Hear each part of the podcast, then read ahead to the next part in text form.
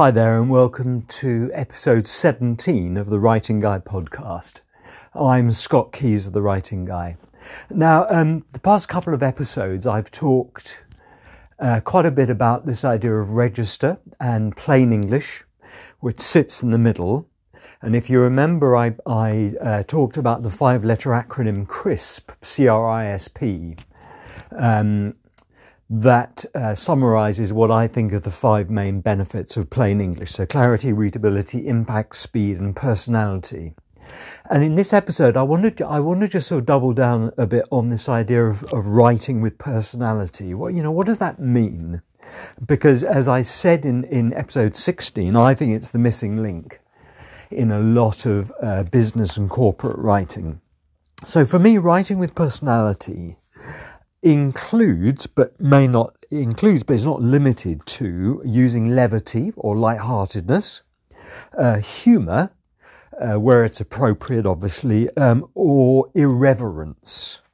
Um, and in fact, on top of that, I'd, I'd say that another way of expressing personality is taking a position, a strong position on a subject or a topic, uh, as long as it's informed and it doesn't matter whether or not the reader agrees with it. If it's informed and it's clearly stated, then it gives the reader something to kind of tussle with uh, as, the, as they're reading. So state a point of view and inform strong, but go out on a limb a bit. This is about boldness.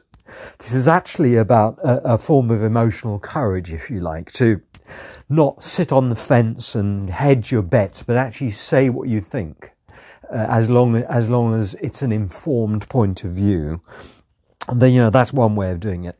Uh, and then I suppose the you know the other the other aspect of personality is writing with a bit of flair, uh, and that includes things like levity, humour, or irreverence.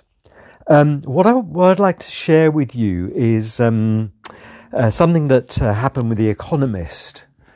Um, whose staff I trained, by the way, for a decade in writing skills. I mean, you know, that was just a fantastic gig to get, as you can imagine. Several years ago, and this is quite an old example, but nonetheless, it will it will illustrate my point. I hope.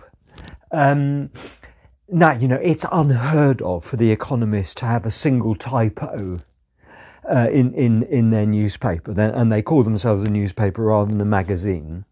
Uh, but Several years ago, they ran a special report celebrating the rise of the middle class in the emerging world.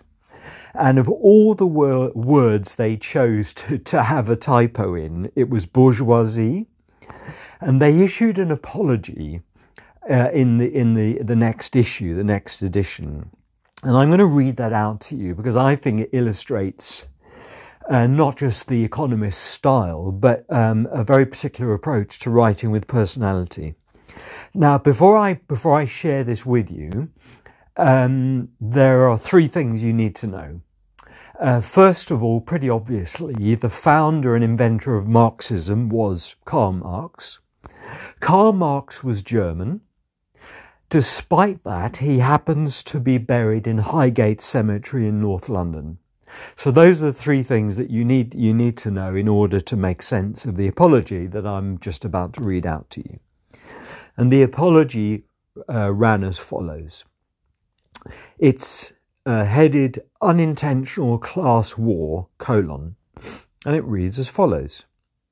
In some copies of this week's edition, we somehow managed to misspell bourgeoisie on the cover of our special report celebrating the rise of the middle class in the emerging world.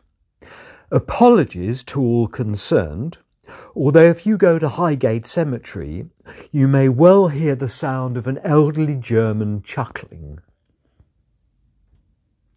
Now, you know, it's not the funniest thing in the world, but my point is they could have just issued a very straight, poker face neutral apology saying, We're sorry, we got this wrong. But what did, what did they do? They made light of it. They made a kind of fun of it. They, they were playful with it. They played with it.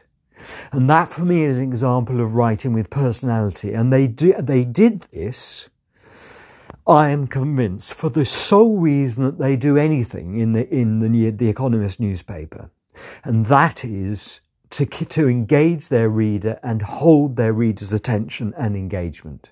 That basically is the raison d'etre of their, that's their whole raison d'etre. That's in their DNA. So I hope that that shows you what I mean in a very kind of small, fairly innocuous example of what I mean with, by writing with personality.